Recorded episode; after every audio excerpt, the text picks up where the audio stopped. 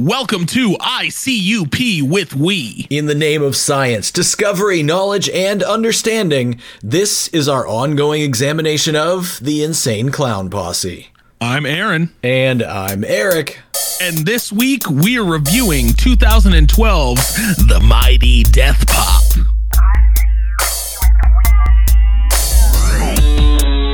The Mighty Death Pop. Death Pop, Death Pop. The Mighty Death Pop.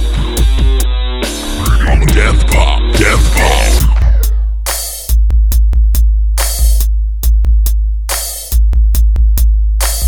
What is up, ladies and gentlemen, and ladies and themtlemen?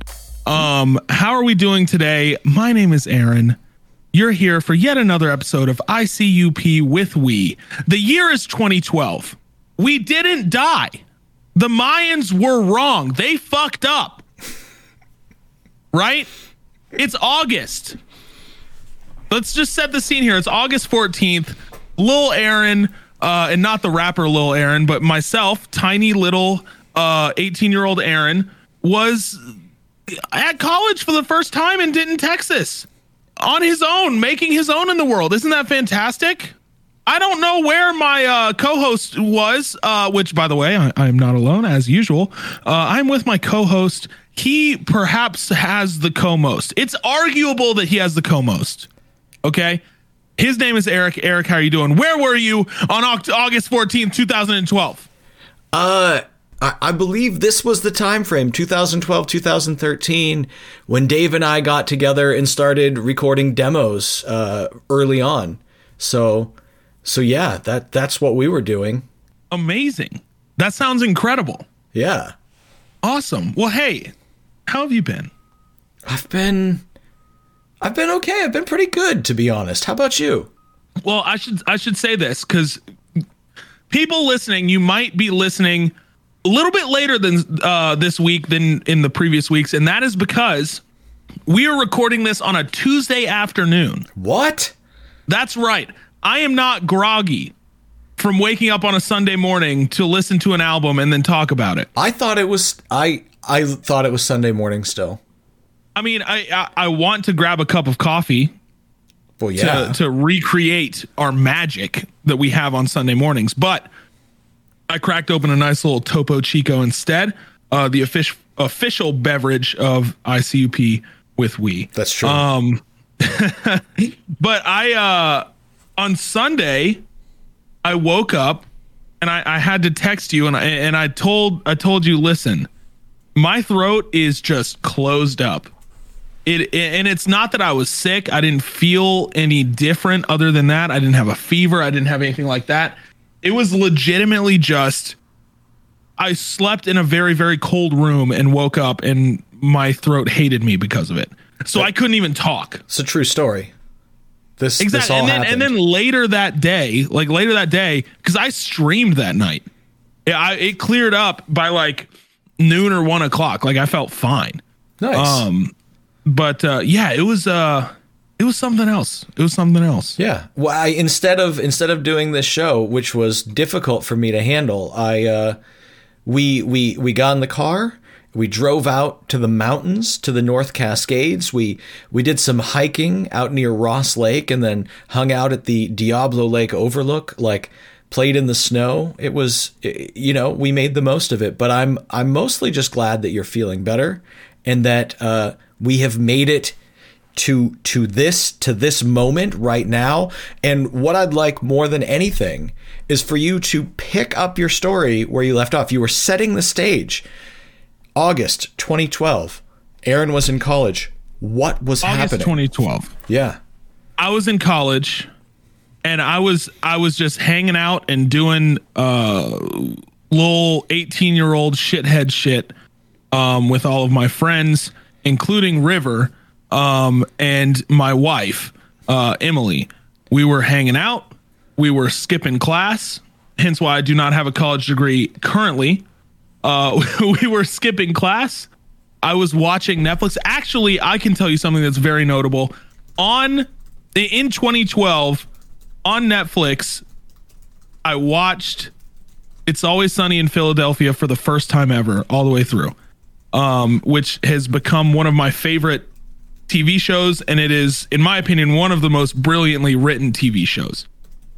I've still never seen it. So that's pretty cool. Very much so. Highly. I have 2 It's Always Sunny tattoos. That's how much I enjoy it. Like of the whole cast, or?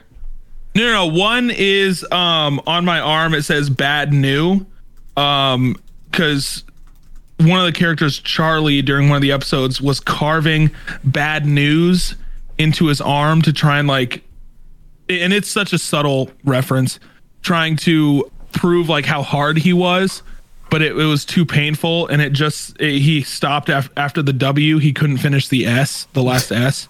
So I traded my tattoo artist a pair of shoes for Bad New on my arm. And then on my leg, I have Frank Reynolds, Danny DeVito. And what did you trade for that? Money, actually. Oh, yeah, that's pretty common. That one I trade money. Yeah, that is the most common trade for tattoos, I would say. Yeah, that's true. Yeah, I would say probably in this order: money, shoes, food, sex. Those are my guesses. Yeah, drugs maybe. Oh, maybe drugs. Yes, you're right. That's probably number 4. You're right. Yeah, it's funny. So I've gotten a new tattoo recently. It's a taco. A little crunchy taco with a little face on it. So my wife wanted to get her nose pierced. We go to the tattoo shop. She had an appointment. She's waiting around. And I was like, well, I mean, while you're getting your nose pierced, I might get a filler piece on my arm. So I was like, hey, do you have any small flash that you have time to just toss on me? And he was like, well, I mean, I can just do whatever you want. What do you want? I was like, give me a crunchy taco, baby. So he tattooed a crunchy taco on me with a little face. And then as we were driving home, I realized the face looked very familiar. And I realize it's the Pringles man face with the mustache. Oh, that's weird. Yeah, so now I have a crunchy taco with the Pringles guy's face on it, and it makes me love this tattoo way more. Your story made me have a lot of questions, but thoughts and questions. Here's the 3 things that I want to bring up. Number 1, when you started that, I thought you said I got a tattoo of a taco. My wife wanted to get her nose, and I thought you were going to say her nose tattooed on me, and I was like, you're going to get a tattoo of your wife's nose. That would be really weird.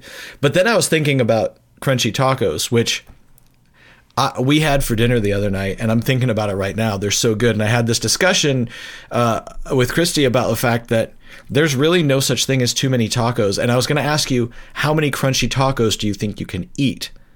Oh, I think if I plan it out, I think I could probably crush a taco 12-pack from Taco Bell.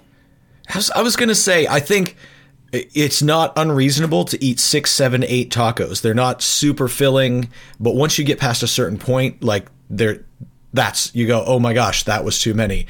And I think I'd agree. I would say probably 10 for me, but Taco Bells are pretty minimal, maybe a dozen, but...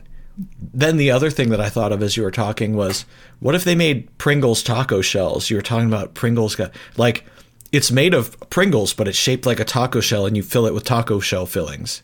Taco fillings. I mean, it's not unheard of. There's the Doritos taco shells. Right.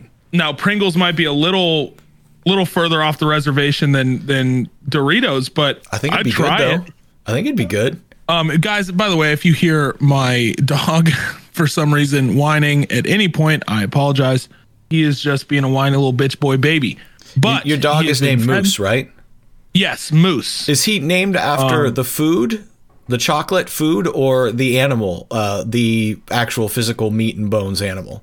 Can I tell you something? You're the first person to ask if he was named after chocolate mousse, yeah. And now I really wish he was. Because I think that's fucking hilarious. No, he's named after the animal. Oh, okay. The moose, deer, cousin of the deer. Yes. Yeah. In that family. The chicken of the sea. Cousin of the deer and the chicken of the sea is the moose. Absolutely. Yeah. Yeah. No, he's a little scraggly little boy, and he decided to spend the entire day sleeping and snoozing away while I was streaming and doing some other work. And then the second we start recording, he's like, "Hey, I'm gonna be an asshole for right now." Maybe he's got something to say about this record we're reviewing. I mean, I listened to it on my speakers while I was doing some Photoshop work earlier today. So there's a strong possibility that he has some thoughts. Yeah. On The Mighty Death Pop. Well, hey, we've talked tattoos. Yeah. We've talked Pringles. Mm-hmm. We've talked dogs. We've talked chocolate. Yes. Let's now talk ICP.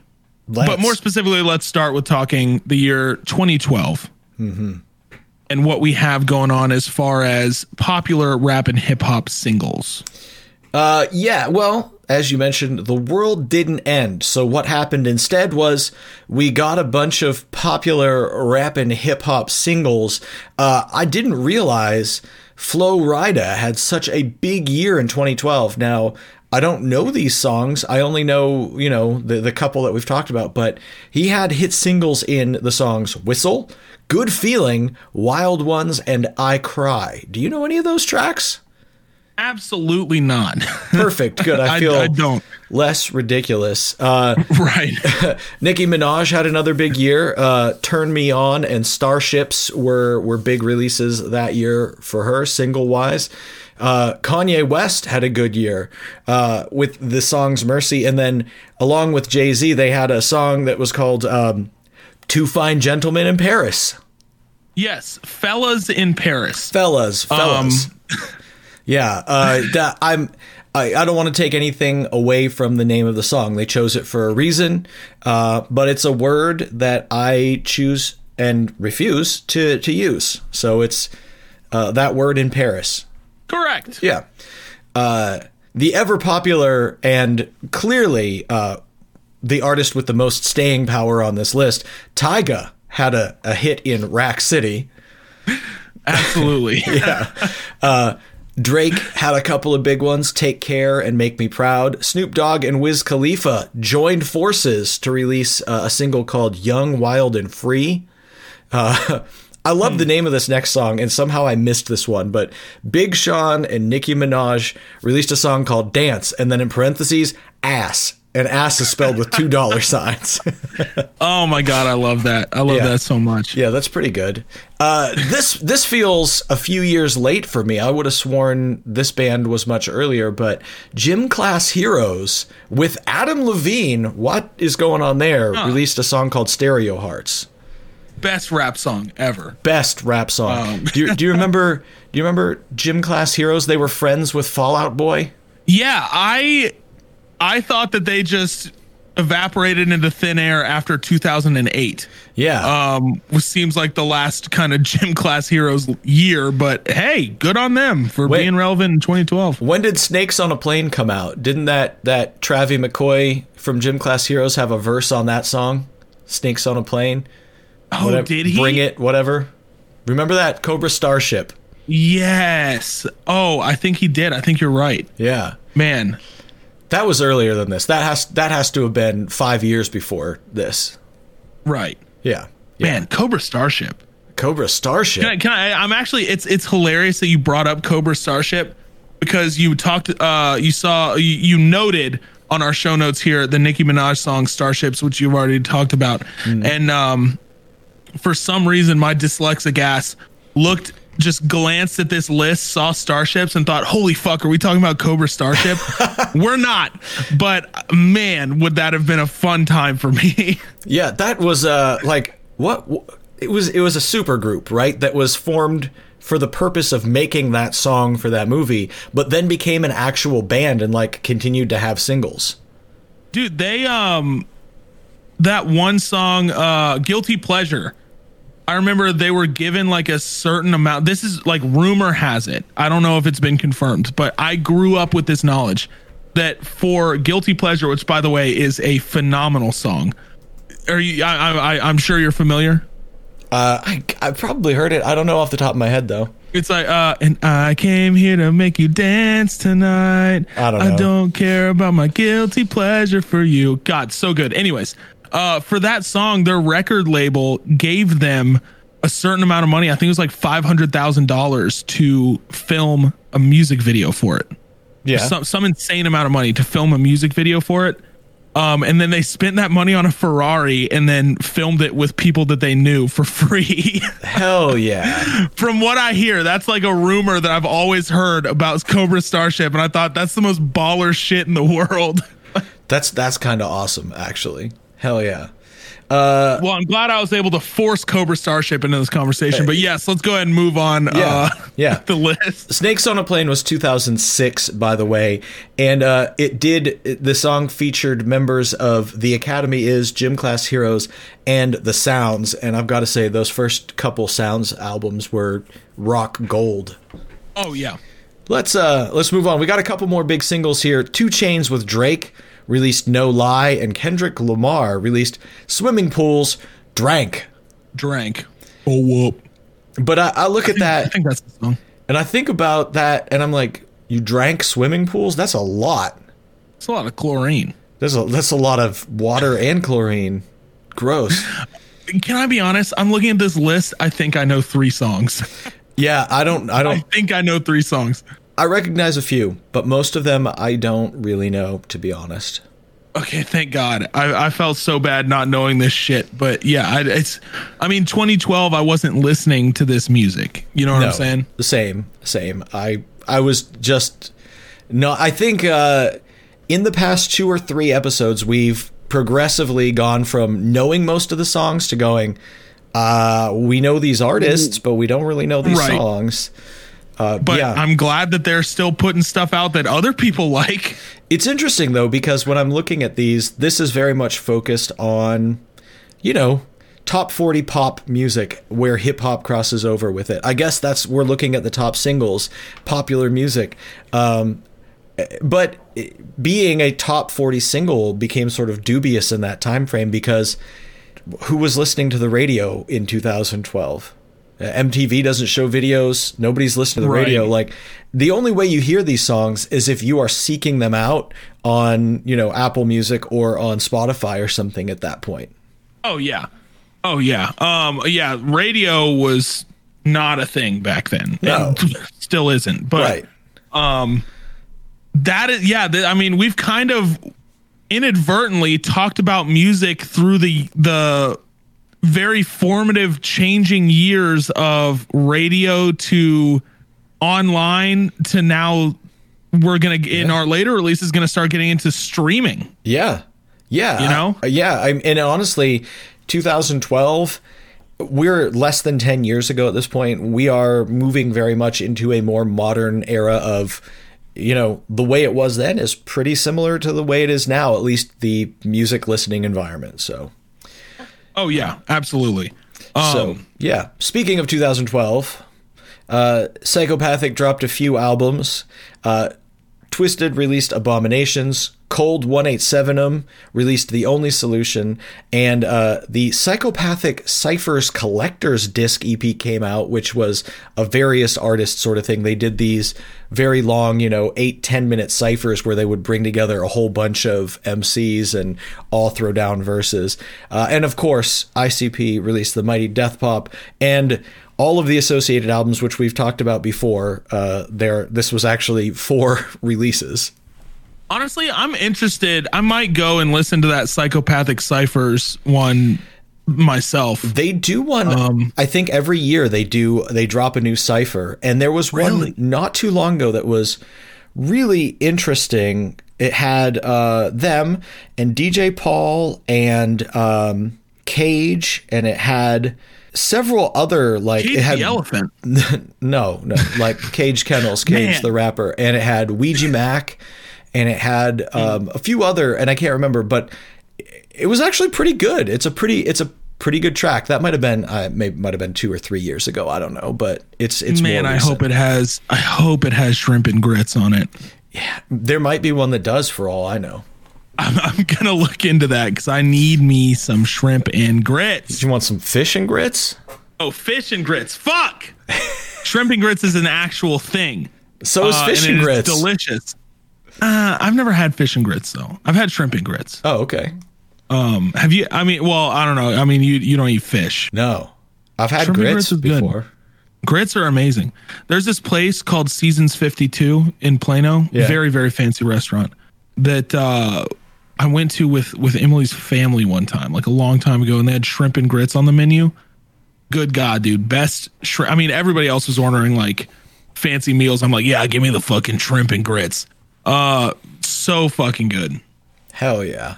That just shows how dedicated you are to your favorite artist. It might not be fish and grits, but it is a seafood, which is close enough to fish.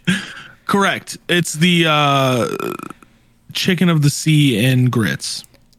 Another chicken of the sea reference today. I just pictured canned tuna and grits, and that sounds bad. That sounds awful. That sounds really bad. Gross. But hey, maybe it'll be good. Who knows?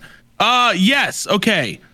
Now that we are officially off track yet again because of me, that's how we do. I am going to put us back on track by asking you a very important question because we need to move on. So that was all the popular music as well as the psychopathic music of 2012. We know that this released on August 14th, 2012, but there's some other facts that we need to get straight before we get on to track by track. So let's go ahead and talk. What do you got for me? There's actually a lot to know. There's some interesting and probably pretty important things for us to acknowledge here. So this album came out and spent 5 weeks on Billboard. It peaked at number 4. It's one of only 3 albums to debut in the top 5 on Billboard. I think the other 2 were Bang Pow Boom and Jekyll Brothers. This album was produced by Mike E. Clark, and Legs Diamond actually has a producer credit on this one. Ooh. Yeah. With additional mixing and engineering by Brian Kuma, Joe Strange, and ICP. Weird news, something that I guess I didn't know and still don't know much about. This is the last ICP release to date that is produced by Mike E. Clark. And oh, wow. I can't find out why they parted ways, if it was something that just organically happened. I see that he's listed as a producer on the House of Wax EP, which is the sideshow for this Joker's card, but it didn't release until 2014. It looks like, though, it may have been produced along with or right following The Mighty Death Pop. More on that whole thing below, but I saw an article from, it said 2017, where they were interviewing Mike Clark about being a producer, and he said, oh, I'm working on music for the new ICP album, but I don't see him credited on any future albums. So I'm not sure what the deal is there. I don't know. Maybe they're just so backlogged that the stuff he was working on in 2017 is going to get released in 2022. Who knows? Yeah, that's possible. So I mean, they crank out some fucking shit. I'll tell you that much. They do crank it out, but they didn't release anything last year. Nothing proper. That is strange. So I don't know. So when the Mighty Death Pop released, there were 3 versions, each with a different colored cover. Red Pop, White Pop, and Black Pop. Now, the Red Pop one is clever. I get that reference. But there's no such thing as Faygo, White Pop, or Black Pop. That's kind of strange. Yeah. If they did exist, I would try it, though. I'm interested. But each version came with an additional full album.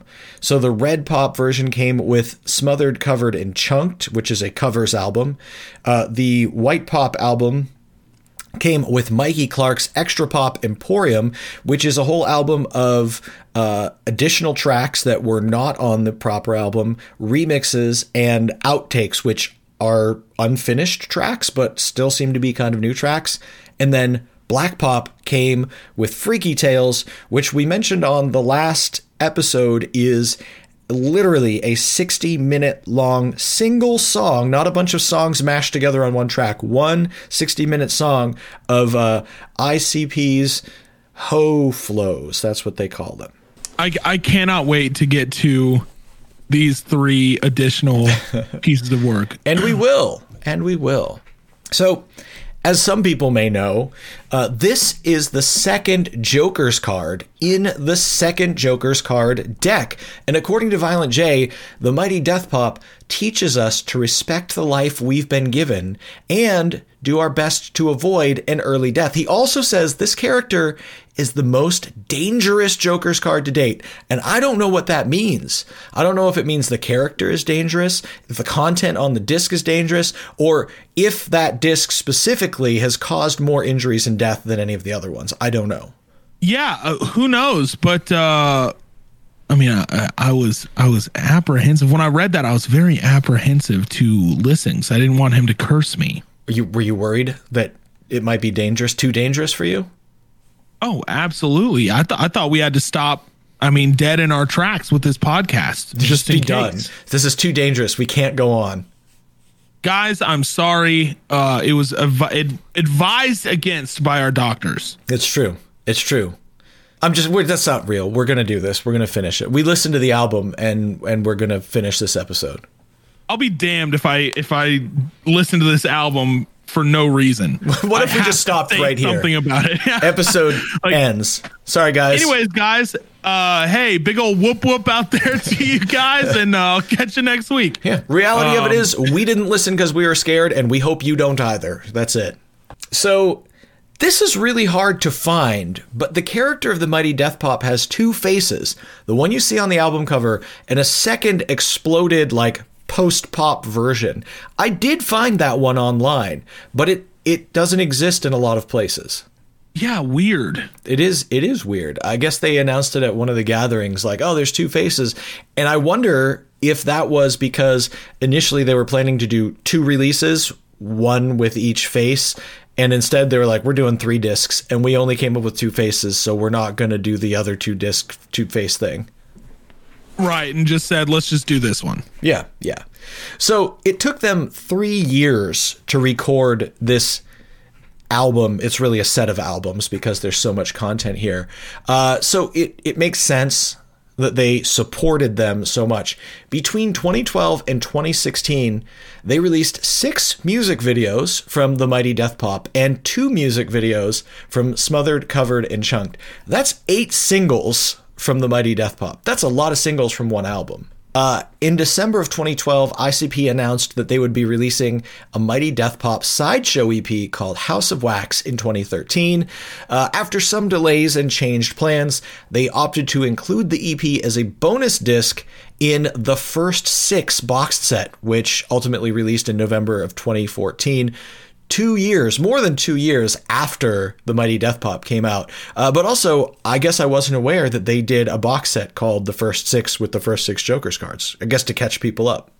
I mean, that makes sense, right? Yeah. Why not? Fuck it. Yeah. But like, it. Yeah, I mean, catching people up was absolutely the right move, I think. Yeah. At this point in the game, right? I wonder what's in that box set. It sounds like you and I need to track down a box set. I think we do. Let's see. Here we go. Here's somebody selling one still sealed for $100. That's not bad. Actually, yeah, that's not terrible. No. What is included in it? I'm looking at it right now. So you've got Carnival of Carnage, Ringmaster, Riddle Box, Great Malenko, Jekyll Brothers, The Wraith Shangri-La, The Wraith Hell's Pit, and the bonus CD House of Wax. The only way to get the physical CD is in that box set. Oh, okay. And it looks like it's straight up just the actual proper CDs, basically as they were released, plus a certificate of authenticity signed by Violent J and Shaggy. Nice. Yeah. That's actually kind of dope. Yeah. So there you go. Now we just learned.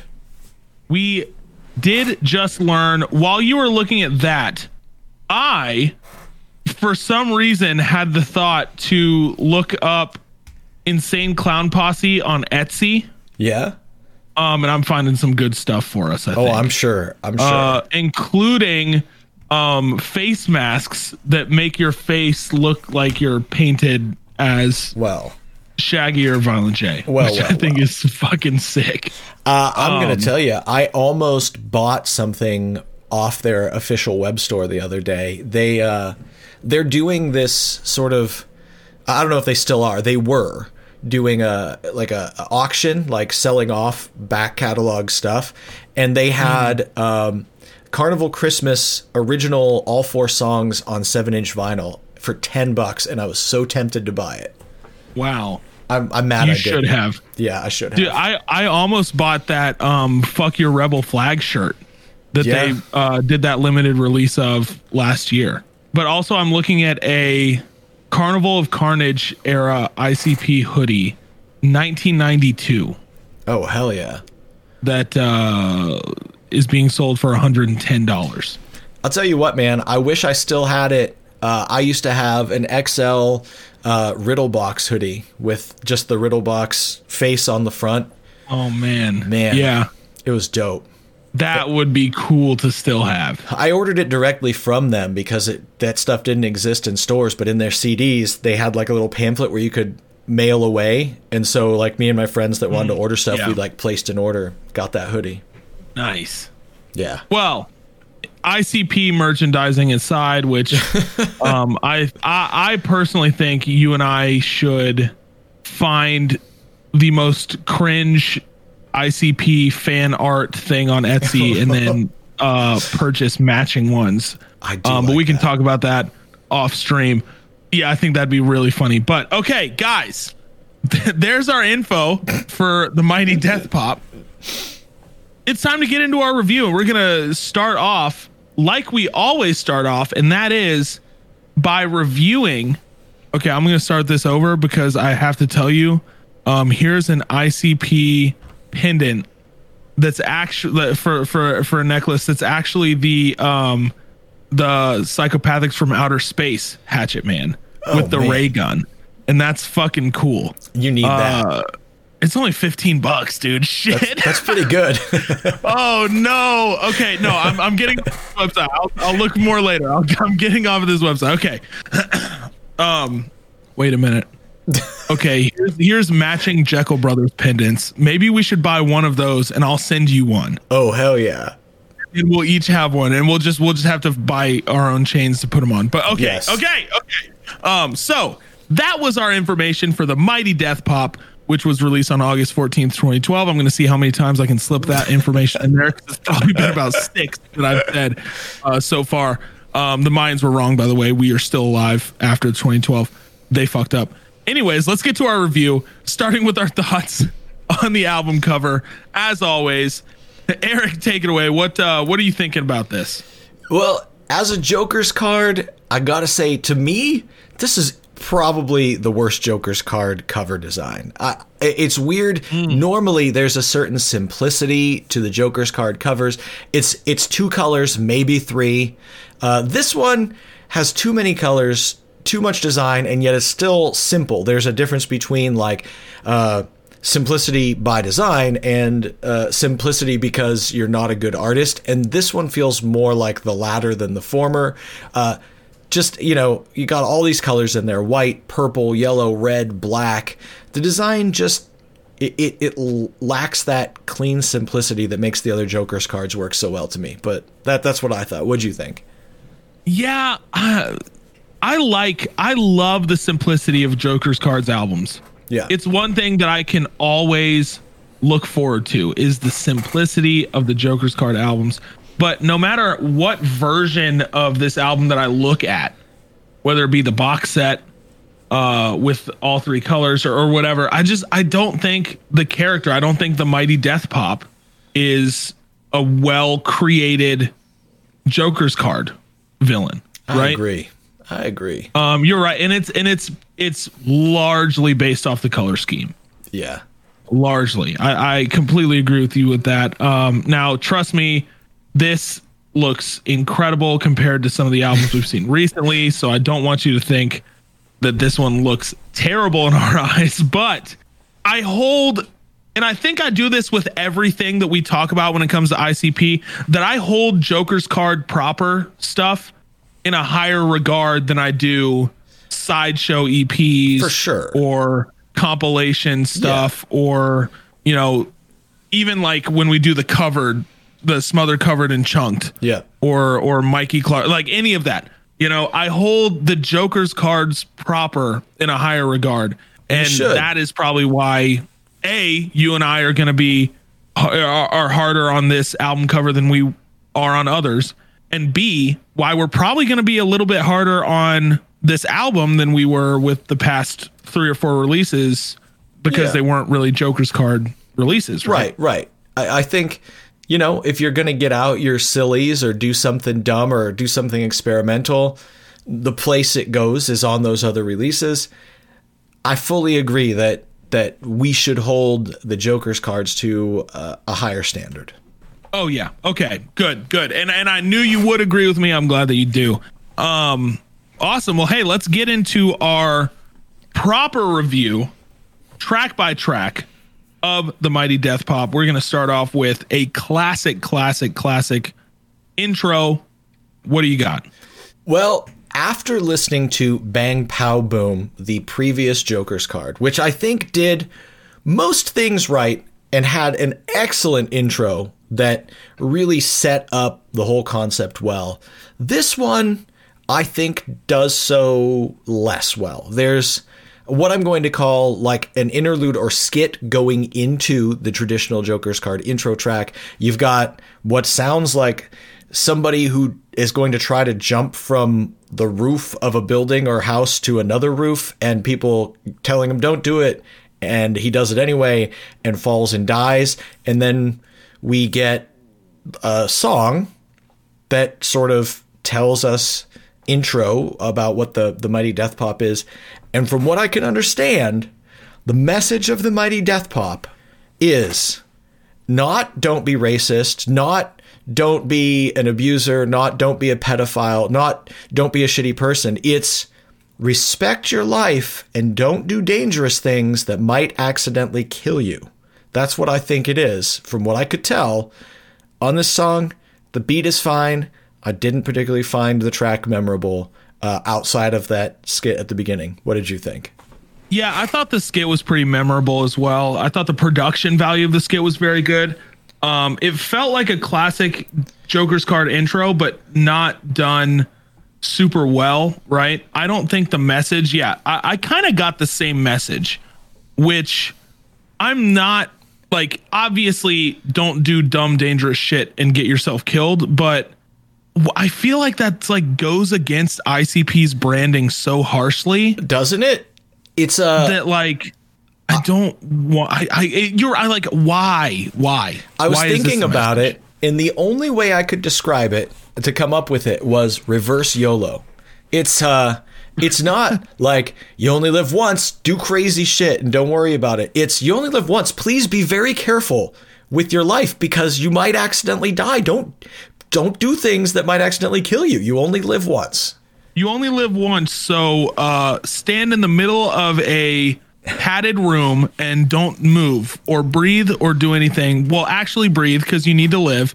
Right. But don't do anything for your entire life. Yeah. Because it's the only one you have. It's like, please be careful. That's what it is. Please be safe. Don't take your...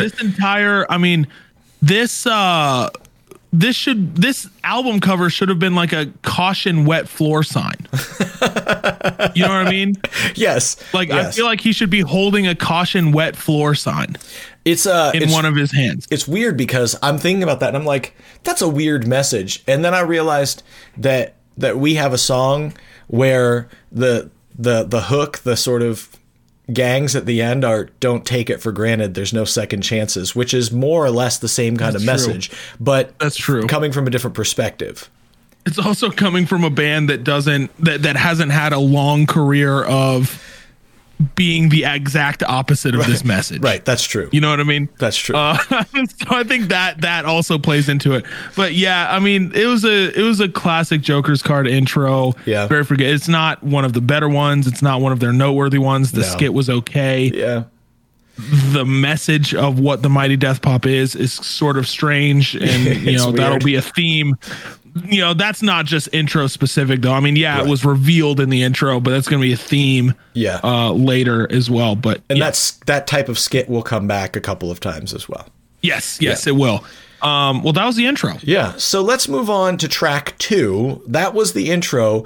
This is the song that's totally not another intro called The Mighty Death Pop. What'd you think? It is another intro. Yeah. It's so I actually have a little bit of an annotation on this one to read from genius.com. And when I say a little bit, it's kind of a paragraph, but I'm going to read it. The Mighty Death Pop is the first intro track to the album, which explains the meaning behind the death pop. It explains how in everyday life, when people are partying or having fun and doing stupid stunts, death is always around. And even in any innocent scenarios like this, even a little partying can lead to death. As quoted by Violent J in an interview, some people play games with their own mortality. They try and impress their friends by doing outrageous stunts and taking stupid chances with death. They gamble playing with your life certainly can be attractive because of all the attention, the pats on your back, and everybody saying how brave and fucking crazy you are.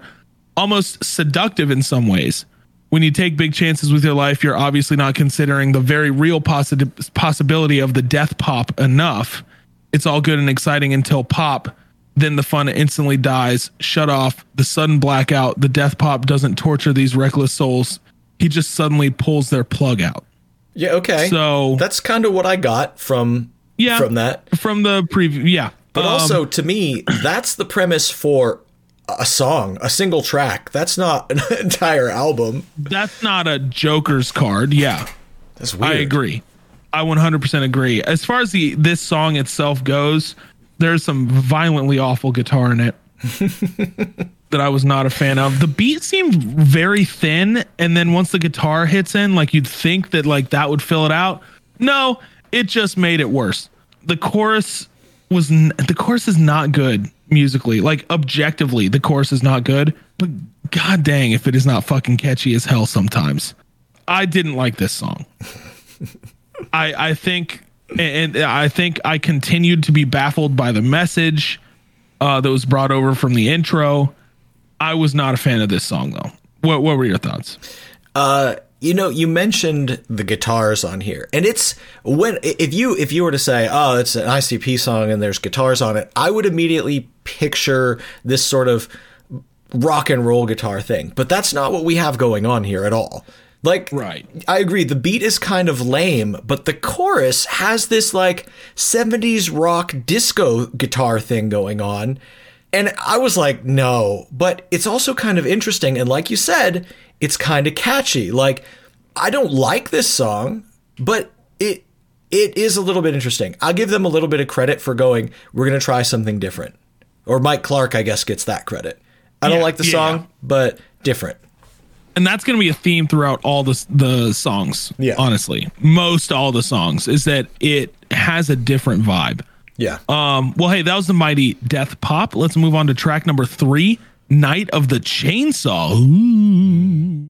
What do you got? As soon as this one began, I was pretty stoked on the beat. And I think the beat is cool throughout. This is the third song in this series. On Carnival of Carnage, we have Night of the Axe. On the Wraith Hell's Pit, we have Night of the 44, and now Night of the Chainsaw. I think overall, it's a pretty sick track. The verses get a little scattered, and it's less of a story song than the first two in this series, but I thought it was still pretty cool. What'd you think? Yeah, I thought the song was pretty good. I thought the chorus kind of sucked, but the flows were super good. The music was okay. I dug the intro was pretty dope. But this song was a step up from the Mighty Death Pop, I think. And I liked that they were continuing this saga of Night of the Blank. I like the fact that they're continuing that.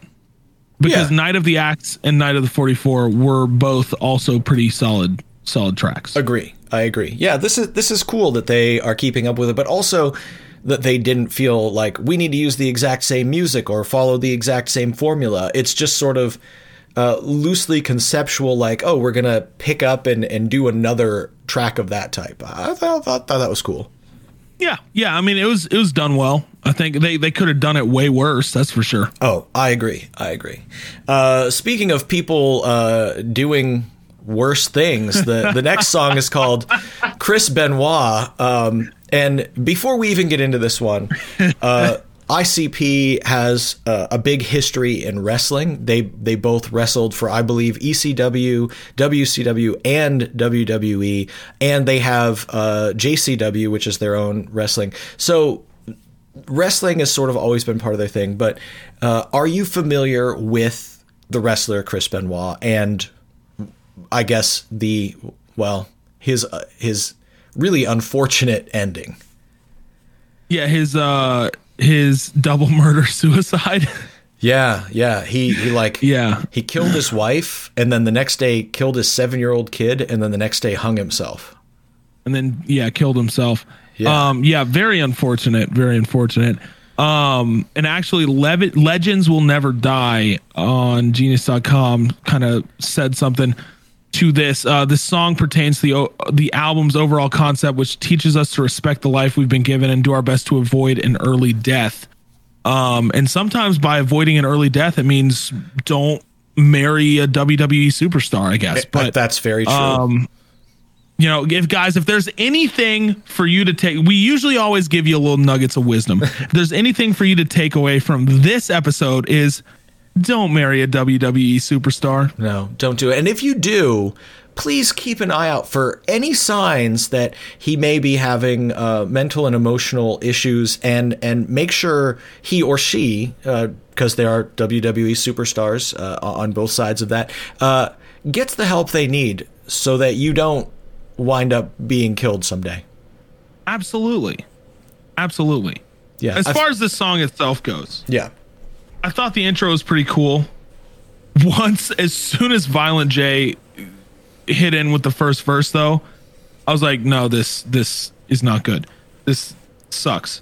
The chorus sucked. The music was bad. I mean, I feel like I'm just a broken record at this point, but the beginning of this album was just not good. The beginning, 5-6 songs of this album was just not good. Maybe even more than that. We'll see as we keep going. But, I think there's some good stuff in here, right?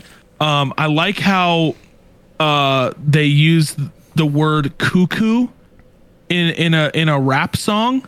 I think it might be the only instance of the word cuckoo being in a rap song, which I think is funny. But no. Yes, they Gravediggaz has a song called Trippin'. And in it, one of the verses, I think they say, I'm cuckoo and murderous and just plain nuts smoking sodium pentothal cigarette butts. So there you go. 2 rap songs with cuckoo. Okay, 2. Well, then, you know what? This song sucks. That was the only redeeming quality.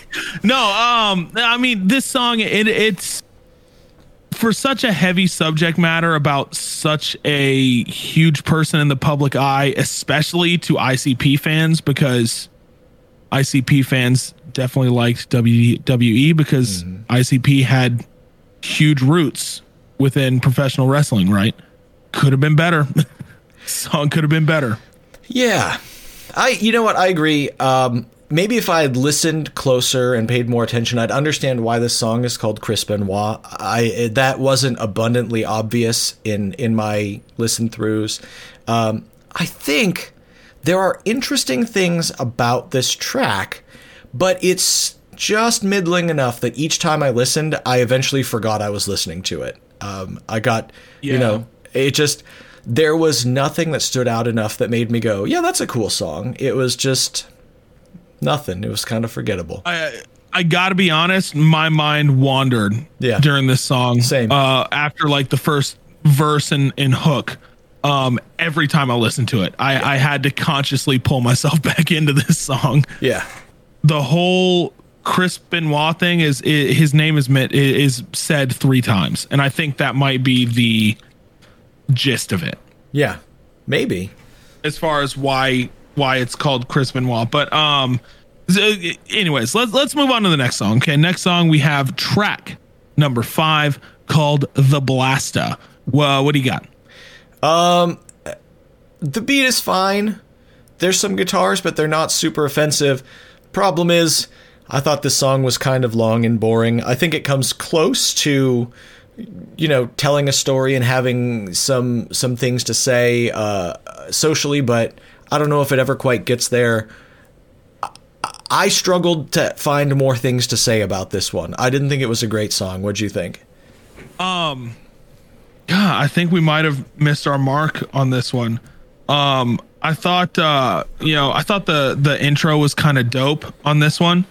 I like how he mentions like this one bully by first and last name, which I don't know if this was actually his bully's first and last name. I hope so. Kurt Green, yeah. But I really hope that it is. I thought it was pretty funny that he did that. Like, I mean, immediately I was maybe 13. They was hurtful and mean, especially this one fucker, Kurt Green is the first 3 lines of the song. Right. But for a second deck Joker's card song, I thought this was a pretty good song. If that makes sense. I thought it was a pretty good song. The music was pretty good. I think it was okay. I like that there's a booger sugar reference at the end. Yeah, I caught that too. I thought that was kind of funny. Pretty pleased with sugar, booger sugar on top, whatever that means. Yeah. Yeah, I mean, I think it's I've never heard them reference cocaine like that before, which is funny. But good times. No, I thought the blast turned out to be. Now at this point, I thought during my first listen, like, oh, okay, this could be my favorite song, right? Now it's not, you know, we'll get to better songs later as we keep going, but not a bad song. Yeah, I would say not a bad song. Definitely not bad. It's not aggressively bad. It's just, it just is. That's how I thought. Yeah. Yeah. All right. So the next song is called Kickin' Kickin'. What'd you think of Kickin' Kickin'? This was a terrible, terrible, terrible song. I think everybody will agree with me on this. I don't think anybody thinks this is a good song. I want to know what critics like. I wish there was a Rotten Tomatoes for specific songs, because I need to know what critics thought of this song. I guess we're the critics, right? That's us. Maybe I'm about to know. The hook is just so stupid. I mean, it's just a song about being a ninja. You know, after releasing, you know, you're here releasing a boxed set of 4 hours worth of material. Leave 3 minutes off. That's all you got to do. Just leave 3 minutes off. Nobody's going to miss this. You know, they released another song about being a ninja, and it was called Ninja, and it said, damn, I wish I could be a ninja, and it was on Tunnel of Love, and it was a great fucking song. I remember that. Great song. It was a good fucking song, yeah. This song is not. This is a boring song. The beat is fine, I guess. Shaggy has some good flows, I suppose, but the song doesn't really work. They didn't come up with a concept for a song. They came up with a premise and stopped there. Oh yeah, absolutely. That's all they did. Yeah, I completely agree. It's not good. They should have came up with a premise, and then stopped there before recording it. They're throwing it out. Think. Let's do something else. Thought just chuckled it off and said, haha, yeah, huh. Yeah, let's not do that. There was also another skit at the end of this one. I'm surprised it took 6 tracks to get another skit, but we did get one. This time it sounds like a guy in the army. They're in a combat situation and he's like, I'm going in. And they're like, no, don't go. Just wait. That's crazy. You're going to run and blow up on mines. And he's like, whatever, you guys are losers. I'm going. And then he runs and he dies. And you hear that same voice go, Death Pop. Yeah. That was a well-produced skit. I enjoyed that skit as well. Yeah. That's a weird one because I suppose that is on the borderline between, is that person being heroic or being stupid? Right. And I think it borders, you know, leans more towards being stupid because he didn't sort of do it to benefit anybody else. I guess so.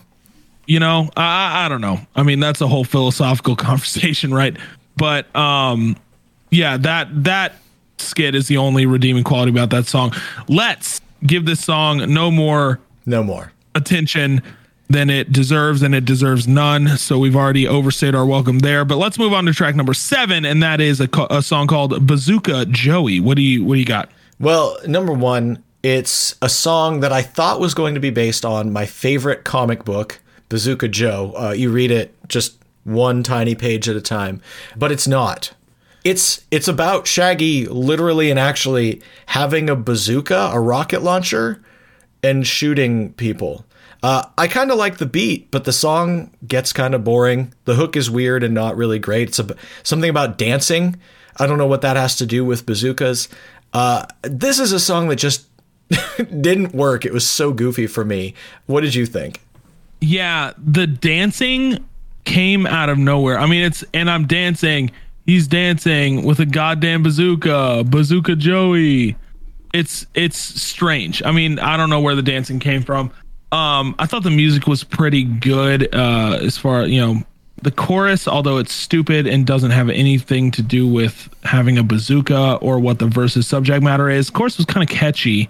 The flows were pretty good. Honestly, I'll be completely honest. If you turn your brain off and not critically think about what the fuck they're talking about and just listen to it... It's actually a pretty decent song. Decent to the point where I wrote down, I can't tell if I like this song because it's good or because it's just what I'm used to from them now. No, I see what you're saying, though. I get that. Yeah. I think that's a very, very fair criticism of them. It's kind of catchy. The beat's not that bad. The flows sound good. But the second you pay attention to it, you're like, the fuck is going on here? Yeah. As soon as you pay attention to it, I mean, it's ruined. Yeah, it's exactly. Ruined for you. Exactly. So that's Bazooka Joey.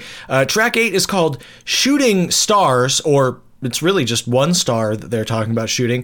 What'd you think about this song? Man, I don't know how they put this song out, if I'm being completely honest. Right?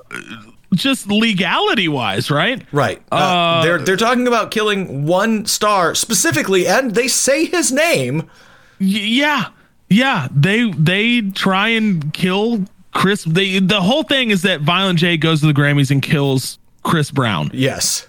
Because of the whole Chris Brown and Rihanna thing. Yep. So I thought that this was a ballsy fucking song. I mean, the music isn't great. The lyrics and flows were just okay, but subject matter alone made me enjoy this song. I gotta be honest. I felt the same. Like, when I realized what the song was about, I'm listening, I'm like, wait a minute. It's not abnormal for them to say the name of a celebrity, but usually it's in a group. Oh, they're speaking of, they're throwing out. No, this song is specifically, I looked at the lyrics. It's only about killing Chris Brown. And it's about killing him for being an abuser. And it's also making a statement about celebrity and the way that the industry and we treat celebrities. And I respect the song for the subject matter. The chorus at the end fucking sucks and helps to ruin the song, but at least it's a short song. Yeah. It is. It is a short song.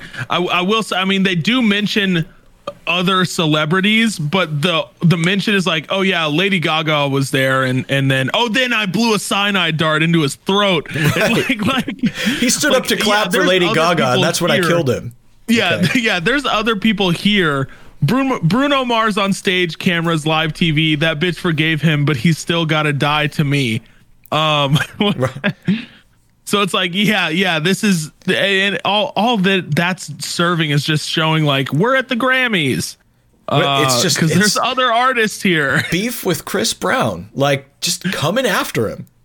I love it though. I think it's like I said, and like you agreed with, subject matter alone made me enjoy this song. Yeah. And we've seen songs from them in the past where subject matter alone has made me enjoy it, right? Sure, so this is not super out of left field, right? But let's go ahead and move on to the next song, which is a song that can't wait to hear what your thoughts are on this one, called Juggalo Juice. Well, this is the track that I have the fewest notes on, and my notes just say, well, I really wanted this to be a cool track, but it's not. Those are my notes. Man. We are just on opposite ends of the spectrum here. I thought the music was fantastic. I thought the flows and the lyrics hit. I thought that this is 100% a Juggalo anthem, but this is the only Juggalo anthem that I can 100% get behind. If I'm being completely honest, it's all about Faygo. It's an entire song about Faygo, to the point where towards the end the outro is them just shouting out different types of Faygo, right? And it starts with like an announcer voice saying the names of Faygo, different flavors. Yes, yeah. It sounded kind of like a commercial, but not an actual real commercial, right? Yeah. It wasn't ripped from anywhere. It was something that they, did on their own. I like Shaggy's first in verse 2. Shaggy's first line is, two in each hand, flake out and shake. My nut bag tastes like Faygo grape. I mean, come on.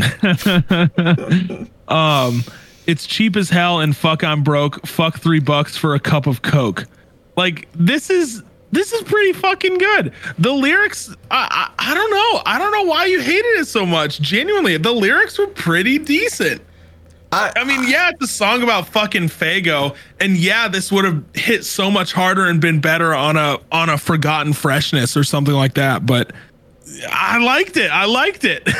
I actually loved the concept going into it.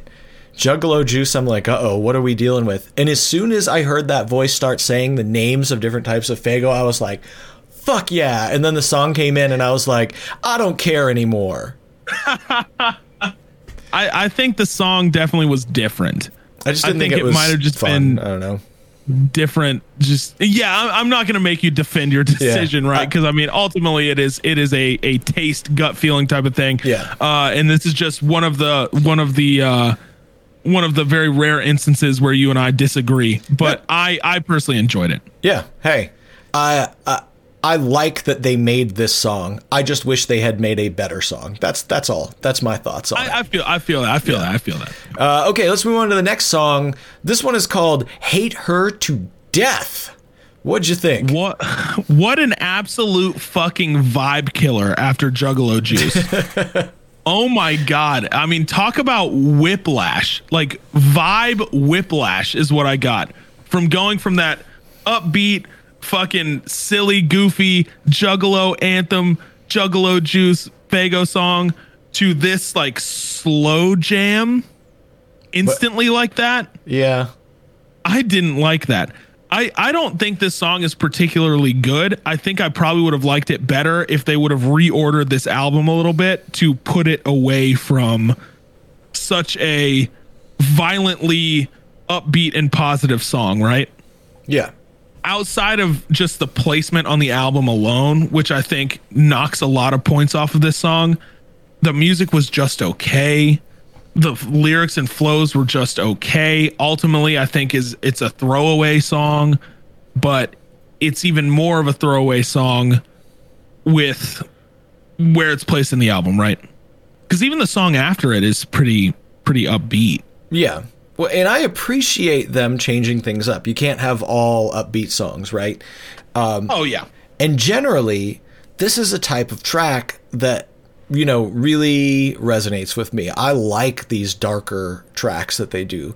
I actually, when this one started, I was like, all right, this is kind of a cool beat. I'm kind of liking this, but the flows came in and they're not only spoken so low they're hardly audible, they're also intentionally low in the mix, which is something we've seen before. Mike Clark has done this on these darker, more emotional tracks. We've talked about it. It kind of makes you go, let me listen a little harder to hear what they're going to say, and it pulls you in.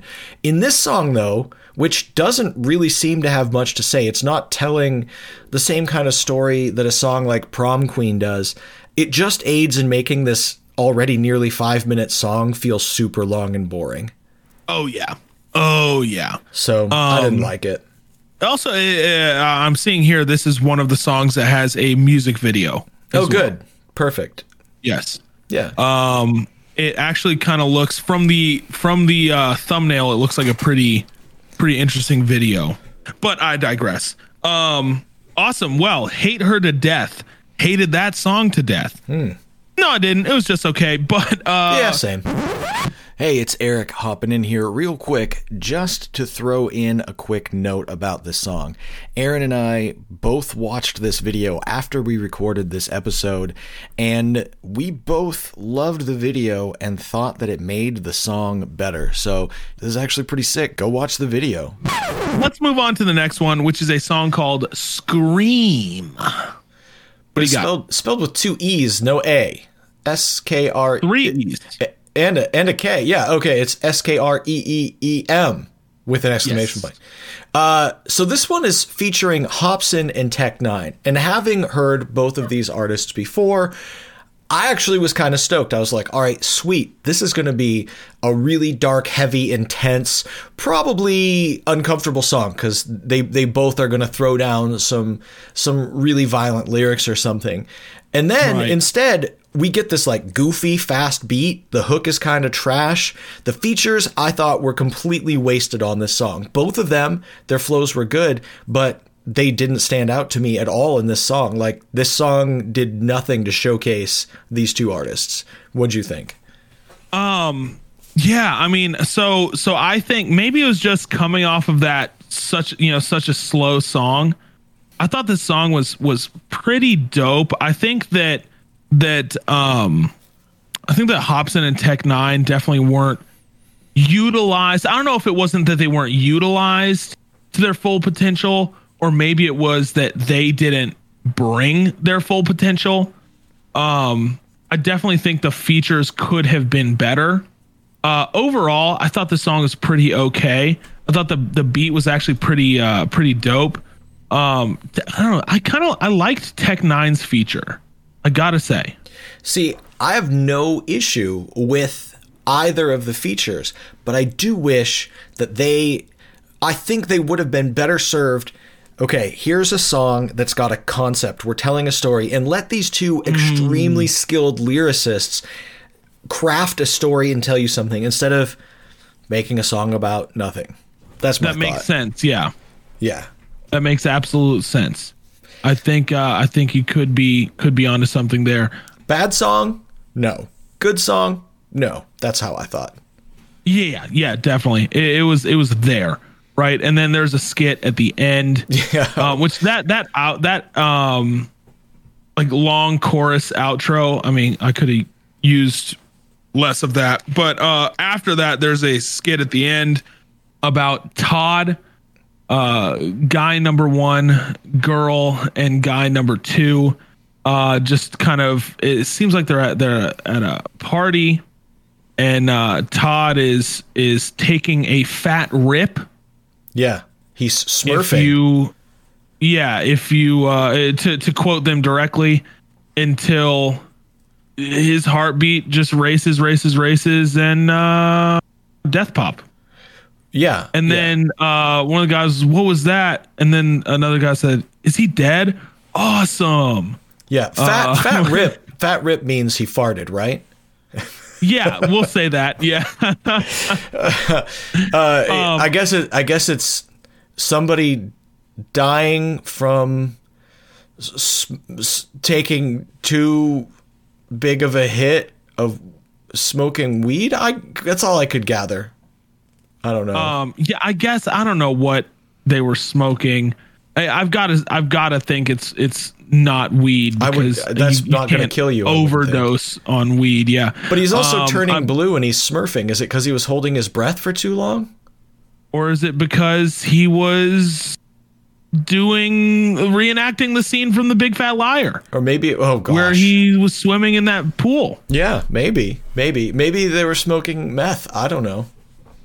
That could be it. I mean, they said one of the lines is, all right, it's ready. This shit will floor a fucking elephant. So clearly whatever it is, it's fucking strong. Yeah, probably pretty strong because elephants, they're large. I don't know if you've noticed that. You know, I have noticed. Yeah, elephants are actually pretty decently big creatures. Yeah. And interesting fact, they are notorious hard partiers and they can hold their liquor and drugs really well. Correct. But other fact, that even though they do all these drugs and liquor and all this, they never forget. Nothing. They never black out. They never forget. They never black out. They never forget. It's amazing. Yeah. Elephants. Partiers of the Serengeti. Yeah. All right. Let's move on to the next song, which is called Ghetto Rainbows. Yes, let's please move on to Ghetto Rainbows. This is what I've been waiting for. This song, pretty fucking good. First of all, we got Legs Diamond on it. What could you hate about having Legs Diamond on a song? Not much. Exactly. I think I wrote down 4 things that are just kind of my instant thoughts when I was listening to this song for the very first time. One is, ooh, this is a vibe to start out with. 2 is, yeah, I dig the shit out of this song. 3 is, this album just got so much better. And 4 is, super dope chorus. I enjoyed the music. I enjoyed the lyrics. I enjoyed the flows. I am so happy to hear Legs Diamond again. I can't even tell you how happy I am to hear Legs Diamond on this track. Guess what? Yes. I do not like this. Oh, no. I thought the beat was interesting at first, but not for 4 minutes. Like if it was a short bridge in a song or something, I'd be like, oh, that's cool. Flows are fine. I guess I get what they're saying. You know, you see rainbows and its contrast to the shittiness of the ghetto. I thought the chorus was pretty whack. This was not a song I would ever go back and listen to again. Man. I mean, the content though is pretty good, right? I think it's okay. Subject matter. Yeah, I thought it was okay. Decent. I feel like they had a concept that I'm not sure if it hit the way they wanted it to, but I get where they were going. Yeah, I mean, it maybe it could have hit better, maybe, but I enjoyed it. I enjoyed it a lot, heavily. Yeah. Well, hey, time to move on to track number 13, which is a song called When I'm Clownin'. Yeah, man, this is a weird beat because the music sounds like it's coming from an old arcade game in the 80s, but like not in a good way. Right. I thought this track was kind of whack. I know they've got a video out for this, and I think the video has some special feature like Danny Brown's on that version and stuff. This album version, it didn't do a lot for me. It's another song that's not about much. What did you think? All right. I have a massive, massive complaint about this song. Okay. And it is something that Shaggy 2 Dope says. Shaggy, listen up. And you listen fucking good, motherfucker. Don't you ever threaten to knock off a Chili's. Okay? Don't you ever fucking... You keep that the name of my favorite fast casual Tex-Mex chain out of your fucking mouth, you piece of shit. Don't you ever talk about Chili's that way again unless you are giving it the highest praise. You're lucky, friend, because I thought for a second you were going to say my favorite restaurant, and I was like, Costco is about to fucking SWAT your house. Oh, no. So Chili's is like, if there's just like, then obviously this is pre-COVID times, right? It was like, okay, I want to eat food. I don't have a specific genre of food in mind, and I want to sit down while I eat. It's Chili's 10 times out of 10 for me. Wow. It's just like the easy, convenient, you know that there's not really going to be a wait. You know that there's not going to be any sort of difficulty. You know exactly what you're getting when you eat. It's just so incredibly easy to go to a Chili's. And then On the Border is also that way for me, but if I'm just specifically craving Mexican food. Well, now we know. Now you know. But when it comes to the actual song, though, this song sucks. Yeah. My first note was, what the fuck is with these whimsical goose noises? That's what I was talking about. Intro. Yeah. That's why I started laughing when you started talking. That's exactly what you were talking about. What the fuck was that? I mean, obviously it was meant to be like clown horns, I guess, right? But it just sounded like a fucking dying goose that also had a sense of humor, which I think was just absolutely bizarre. They should have just named this track Untitled Goose Song. Oh my God. It would have been popular, I think. I think it would have been popular if this song was named Untitled Goose Song. Also, if they would have taken out the line about Chili's. Yeah, fuck that.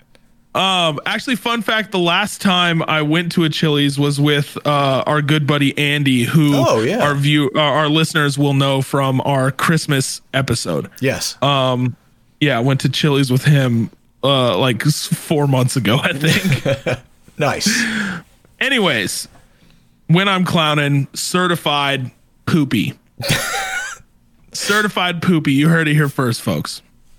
All right. Well, okay. The next song... This is an interesting one. This one's called Dog Catchers. Tell us your thoughts on Dog Catchers. Yeah, so this is an entire song that just rips Dog the Bounty Hunter, rest in peace, his wife, a new one. I don't get why it's a thing. I don't get why it would fit on an album that's supposed to be themed the way this one is themed. The only real, like, and correct me if I'm wrong, please, but the only real reference to the death pop on this one is that they will introduce him to the death pop. Fuck your damn lecture. I'm the dog catcher. Come to the D. I'll bet you leave on a stretcher. There's also a reference on Dog the Bigot Bitch found dead on 8 Mile, which made me remember that obviously they know what. You know, they know the area 8 Mile because they grew up with Eminem. Well, I mean, but have you been to Detroit before? No, fuck no. Oh, okay. So coming out of the city, the roads are named by miles. So, you've got, 5 Mile and 8 Mile and 16 Mile and as you go out. So funny enough, I was driving through Detroit and it was right after the movie 8 Mile came out. And I was like, I'm going to stop here and take a picture at 8 Mile. And I got off the exit from the highway and I was sitting at the light, and right at the light off the exit, no joke, straight up drug deal takes place right in front of my car. And I was like, I'm just going to get back on the highway and just keep going. Yeah, I'm just going to hop right back on. Just kept going. I was like, fuck that. I do not blame you. I probably would have done the exact same thing in your scenario. Yeah. After first calling the cops on that drug deal. Yeah. Of course, I did. As a good citizen of the United States of America. Yeah, this song sucks. What is your? I mean, okay, the beat and flows, they mesh well. I don't understand why this song exists. What are you thinking? Equally as baffled. I will say this. To me, this might be the most interesting beat on this album. It's cool. It is a cool sort of like big band sample in the horns and stuff. It's kind of cool. But as I'm listening to the song, I'm like, the fuck are they talking about Dog the Bounty Hunter? And I had to look it up, and they are. I'm like, you went after Chris Brown and Dog the Bounty Hunter. That's where we are right now. Like, what is going on? Also, I don't think Dog the Bounty Hunter was, like, relevant at all in 2012. On May 21st, 2012, A&E canceled Dog the Bounty Hunter after 8 seasons. The series began airing in syndication 1 year later. Apparently, he's a racist. There's all this stuff about him being a racist. And I'm like, okay, that's what they're coming at. The only positive thing I can say outside of the beat is at least they've got some fire on this one. They seem legitimately pissed. And I don't know if they crossed paths with him or what. But then the song just suddenly ends. No hook, no additional verses. This song isn't even 2 minutes long. No. And honestly, I would be so much harder on this song if it was longer than 2 minutes, I think. Maybe it's just weird. I also like that they say that he has a Thundercat hairstyle. I think that, that's true. Yeah, no, this song is. I mean, it's baffling that you're right. They do have fire, and it's nice to hear them having fire. Also, can we talk about least surprising thing in the world? Finding out that Dog the Bounty Hunter is actually racist. Shocker there. Color me surprised, right? Okay, so that's Dog Catchers. Let's go ahead and move on to the next song, which is a song called Daisies. This is just a boring song. There's like lame twangy guitars on the chorus. I can't even make out what they're saying on the hook. The vocals are almost inaudible. Like, this song to me was a big miss, just totally whack. What'd you think? Yeah, I actually went in another direction when I saw the name of this song, and I thought of Other Flowers, and then I thought of that song. No, you like to think that your shit don't stink, but baby, come a little closer, and roses really smell like poo. Ooh. I don't know why. It was that song's been stuck in my head all day. Oh, okay. Because of listening to this song again. Has nothing to do with ICP or this song, but hi, no, you to think y'all shit don't stink. But roses really do smell like poo ooh. Anyways, the music is okay. Lyrics and flows suck. This song was fucking forgettable. Totally forgettable. And I hate to say that because it makes me sound like I'm just a lazy fuck, 15 songs in, but man, this song is fucking forgettable, dude. I agree. How are you going to put a song this late on the album that is this middling? Dude, we've talked about this so many times. If you have an album that's like more than 10 songs, 11 through ? Better be fucking fire. Agree. I don't know. Fuck it. Let's move on to the next one. Let's move on. The next song is called Where's God? And to answer that, we have Aaron. Aaron, tell us. Yes. So I'm glad that I came first. With this song, because I am now going to go on a 45-minute religious sermon. Please do not. For everybody. I don't even think I could speak on religion for 45 minutes if I gave it a genuine effort. I don't think I could speak on it for 5 minutes if I gave it a genuine effort. Yeah. Where is God? Not in this song. I'll tell you that much. Because I feel like if God had a hand in this song, he would up the value of it a little bit, the entertainment value.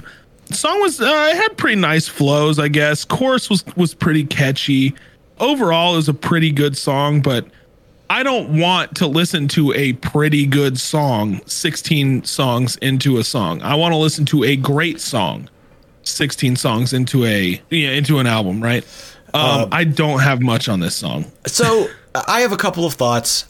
Again, I've said this so much and I probably shouldn't keep saying it. I thought this song was pretty boring. The beat was lame.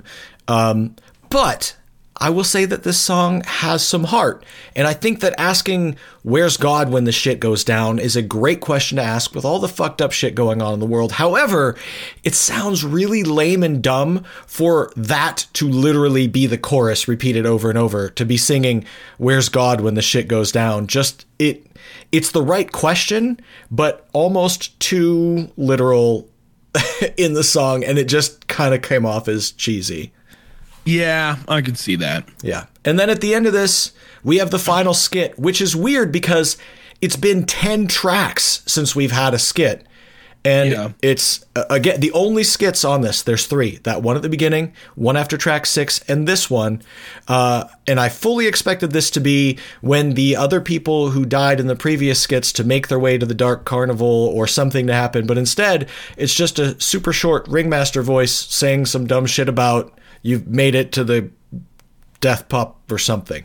Yeah, I think the skits, although produced well and made well, I don't think that they were fully thought out, writing wise, right? Yeah. As far as, conceptually for this album. But hey, that is that. Let's move on to the very last song that we're reviewing. Now, guys, there is a track 18 called Outtakes. It's a 5 minute and 15-second track featuring DJ Clay, but it is not on Spotify. I didn't go searching for it because same, Eric, you had it crossed out on your show notes. Yeah. So I'm glad to hear that you didn't either. So I'm glad I didn't misinterpret that. So last song that we're reviewing, and that is track number 17, a song called Forever. I think the beat on this one is fine. There's whistling over the beat, like a person whistling, which the sound of a person whistling is kind of strange, especially in a song to me.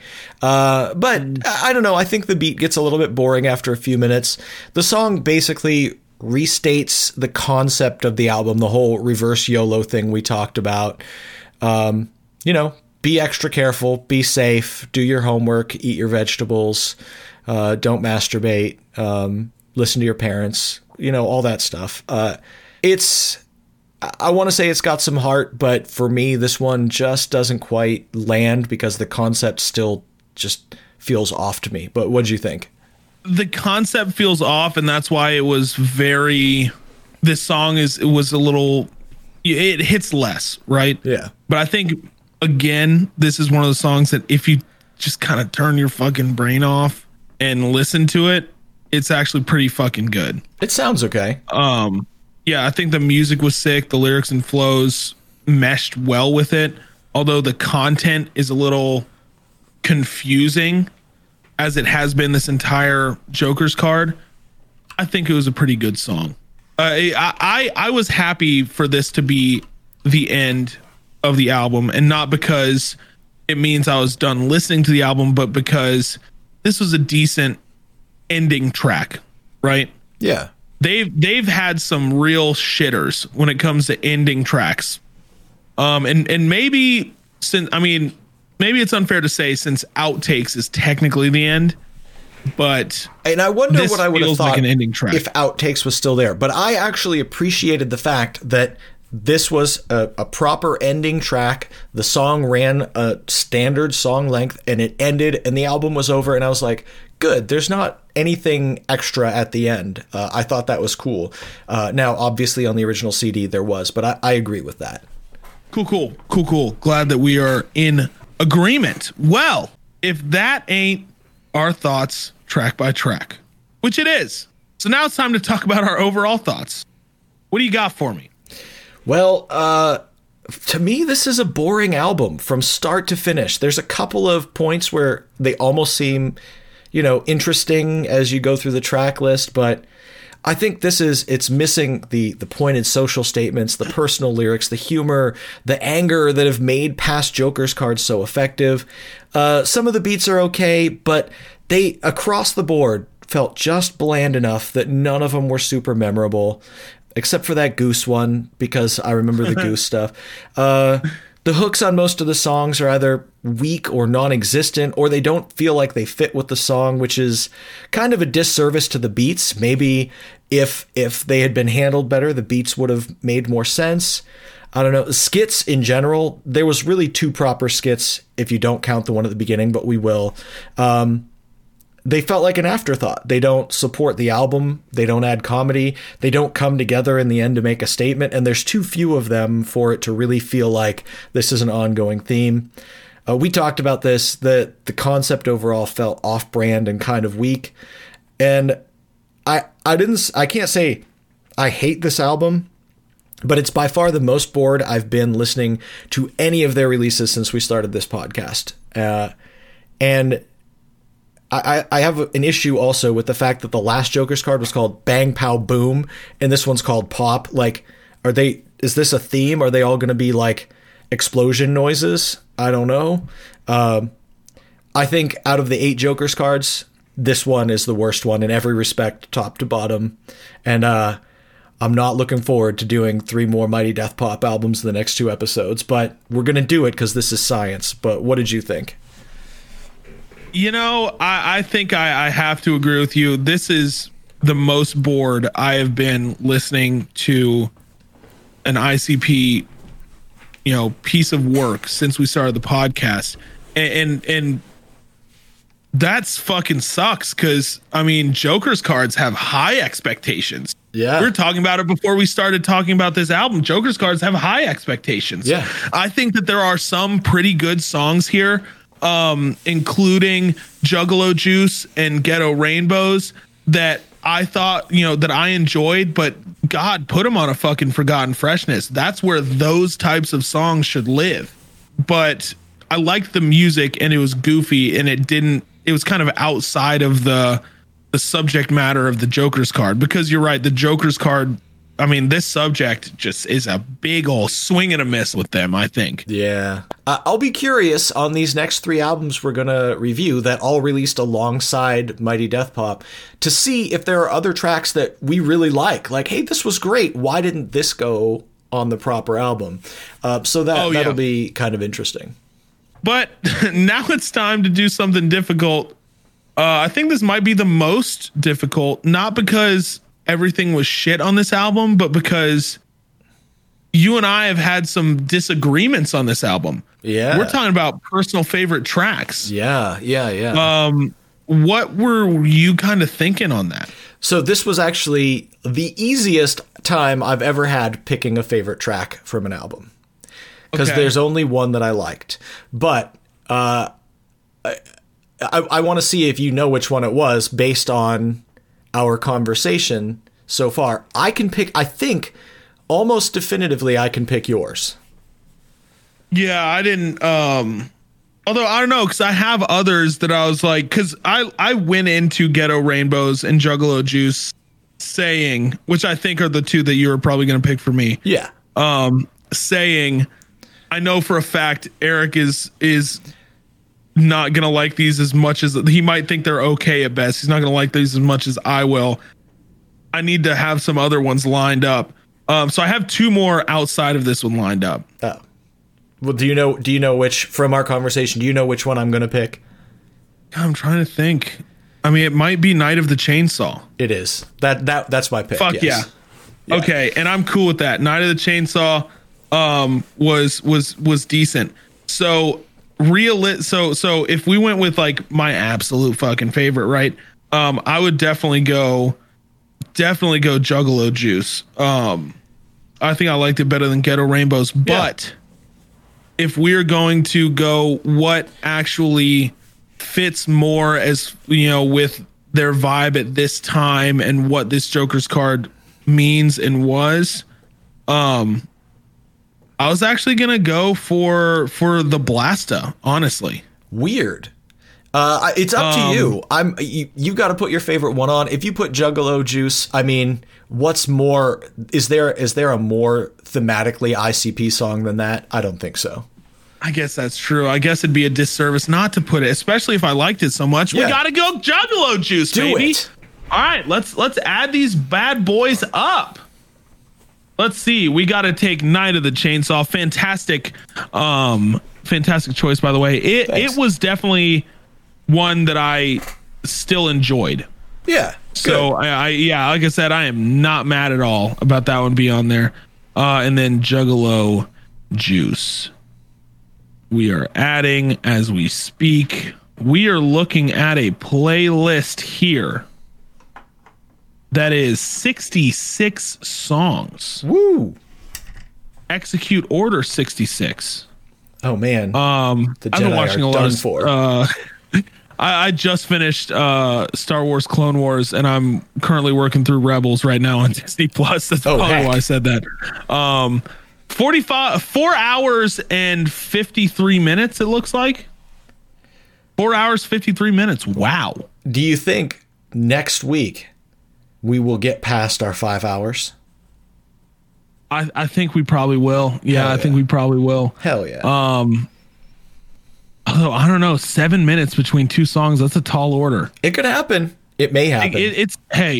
They've released one song that's, you know, an hour. Right? That's true. We're not going to pick that. By the way, guys, don't worry. That is not fucking going. No. I don't care how good it is. That is not fucking going on this playlist. Yeah. It could be the best song in the world, but I'm not going to like decimate this playlist by putting one song that is an hour long. All right. Well, hey, those are our personal favorite tracks. Let's talk about our Faygo scores. I will go first with Music and Beats 2. So I think they had some interesting stuff in there that we haven't heard from them before. Some risky stuff that some of it paid off. Some of it goose sounds did not pay off. But overall, I think it was a kind of a flop, right? Yeah, I went with 2.5 because I didn't think there was any beats that I was like, this is terrible. But there was almost all of it was just very middle of the road, very bland stuff that just, again, I don't know if they just didn't do much with the beats that they had or if the beats were kind of boring. This one just didn't work for me. Yeah, I totally understand that. Absolutely. Yeah. Yeah. Lyrics and flows. I actually went with a 2.5 on this one. I think it was, definitely a little bit better than what the actual music was.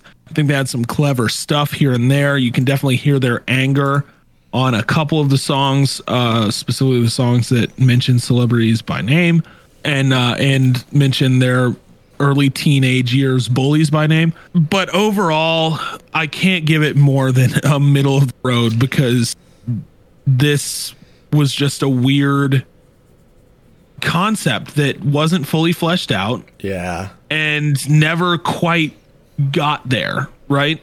I agree. I went with a 2 on this one because I felt like it was a little below the bare minimum to hit the middle for me. And it worried me because I'm like, have they run out of things to say? Are they giving up? I don't know. Yeah. I don't blame you for that one. Skits and interludes. I went with a 2.5. I went straight middle of the road, and it's because I think they were produced well. I think they were acted well, as far as the and I'm counting like the radio announcer that did all like the Faygo flavors and all that, like that is technically like a mini skit, right? But as far as like the proper skits go, man, I could have used 3 more.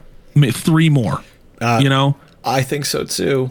I just they were fine. Production on them was fine. It was just mostly people talking. I didn't think they were written well. I didn't think the message came through. They felt slapped on. I went with a 1. I thought they were awful. Well, hey, I understand how you got to a 1. Yeah. I truly do. I truly do. Yeah. Vibe at the time of release, I went with a 2. They're in their own world. They have been for years, but I don't think this really hit the vibe either way. I didn't know how to score this one, Vibe at the time of release. Obviously, I wasn't listening to hip hop music, or that's not true. I was. I guess wasn't listening to much mainstream hip hop music, which is not a great way to sort of set the scene for ICP because they're not mainstream hip hop or rap. But I don't know if this made sense along with the tone of what was going on or not. I guess I'm going to give it a 2.5. Okay. Yeah. I mean, it's every week it's getting harder and harder to score that category. Yeah. Yeah. That one's tough. And it's because every week we stray further and further to what music I was listening to that year. Yeah. Right. And then every year, every week ICP strays further and further from. Yeah. What the mainstream is. But I mean, compared to the hip hop I was listening to and the rap that I was listening to at the time, this is actually closer to the mainstream rap stuff, I think, than what I was listening to. Either way, it's weird. The vibe at time of release, I think vibes only with juggalos at that point. I don't know. Oh yeah. I don't know who this was for, just for them, I guess. But that brings us to an overall score of 2 juggalo juices. Well, hey, I hope that they are Faygo grape, because that's what Shaggy's nuts taste like. Because that is what this album deserves, I think, is to taste like Shaggy's nuts. Faygo grape's good. Good job. It's good. Yeah, Faygo grape is. If your nuts tasted like Faygo grape, how amazing would that be? Man, I mean, I'm talking about like you're thirsty, man. Oh, dude, Texas in the summertime. I mean, I'd have free, like free, just 44. I mean, I would keep a 44-ounce cup under my my legs, betwixt my legs at all times. Disgusting. Very gross. 2 juggalo juices. You deserve it. Well, guys, hey, that was our review of The Mighty Death Pop. Next week, we're going to be reviewing 2012's hash browns with onions, cheese, and chunks of ham. And that is Smothered, Covered, and Chunked, which is their covers album that was simultaneously released as that with this one. Yeah, if I have time in the morning, I'm going to go to Waffle House and get some Smothered, Covered, and Chunked hash browns. I can't promise that I will have time, though. There you go. I think it would be the perfect accompaniment for that album. And even though I was not a fan of this one, of The Mighty Death Pop, I'm still very curious about listening to next week's record. I think it should probably be pretty good, pretty fun to listen to, and I'm really curious about what they're going to choose to cover. I looked at a few of the tracks, and interesting. They went with some interesting picks. Yeah. I mean, I'm honestly, I'm pretty stoked on it. Sick. Well, guys, until then, first of all, Eric, where can you find us? You can find us on Twitter at ICUPWWE, or you can email us ICUPWWE@gmail.com. We would love to hear from you. You spend all this time hearing from us. It's time for us to hear from you. Absolutely. If somebody wants to get in touch with you specifically, they say, listen, that Eric guy, love him to death. That Aaron guy, take him or leave him. I don't want him to be part of this conversation that I'm about to engage with Eric. Where can they find you? Shoot me a text, 412-667-5665. There we go. Love it. You can find me on Twitter at NuclearIsLonely. You can also check out my website, ericconway.com, and it's spelled Eric with a K, not with a C, nerds. How about you? Where can we find you? At sorry, I was distracted because I was frantically looking up your number to see if you actually said your real number on I did. You did, though. Yeah, that's why I'm laughing so hard, is that you did. Oh, man, just leave it in, but bleep it out, I think is what the vibe is. But you can find all of my stuff at LocklearComedy.com. Go ahead and put the acronym for World Wide Web in front of that, www.LocklearComedy.com. You can also find me on Twitch, twitch.tv/GristleMedia. Streaming 5 days a week with a 6th and 7th sprinkled in if I have time. We play a lot of different games on there, play a lot of community games. A lot of my community also listen to this podcast. So you should you'll be right there with us, right there in the zeitgeist. Hey, I want to give a shout out to your community, to your streaming crew, and just thank everyone for spending time. I know they're here for you, but they're also subjected to my bullshit. And so I appreciate their time, and I think they're all cool people. Oh, Eric, I think they like you better than me when it comes to this podcast, if I'm being honest. No, I'm sure they do. I'm the lovable villain of my own. Big shout out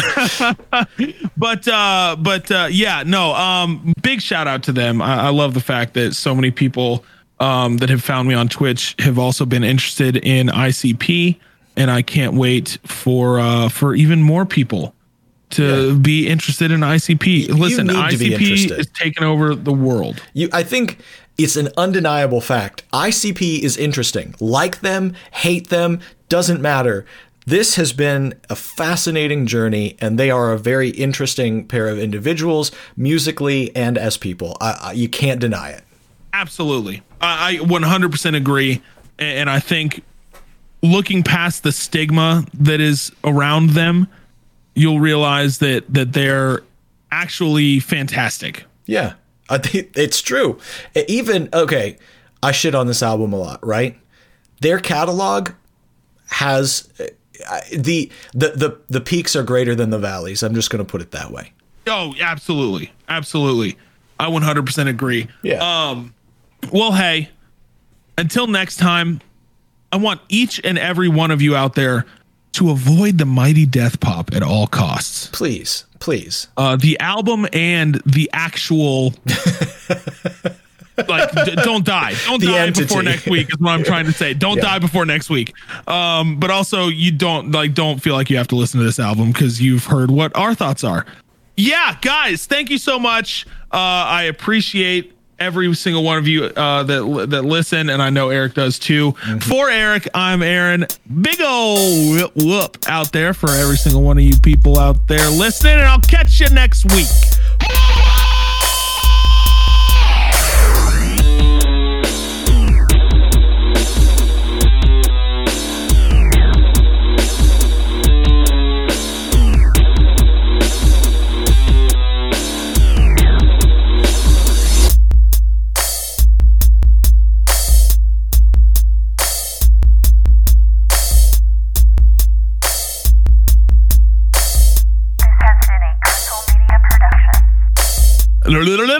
I just lost my complete train of thought. Good. I was hoping you would. That was a Canes reference. Did you ever go through the drive-thru at Canes? Okay, I have. I'm surprised that you have.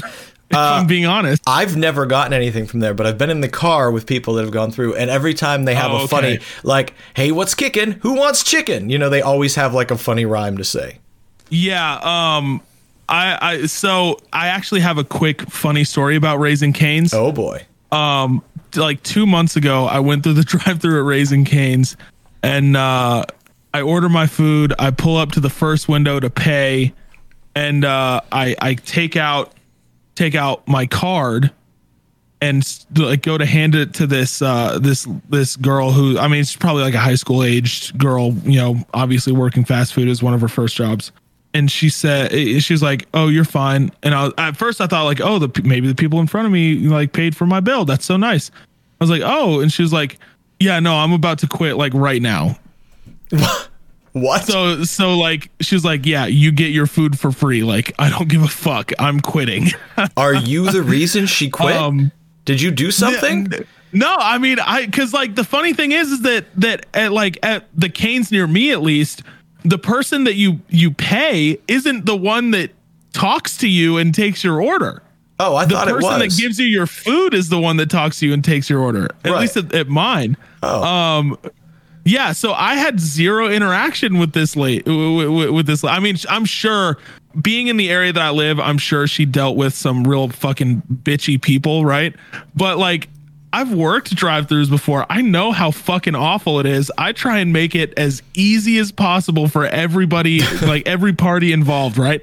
So, yeah, she's like, "No, you're good. You're good." She was like, "I'm quitting tonight." You pulled up and she was like, "Hey y'all, I'm quitting. Want some free chicken?" "Hey y'all, I'm quitting. Want some free chicken?"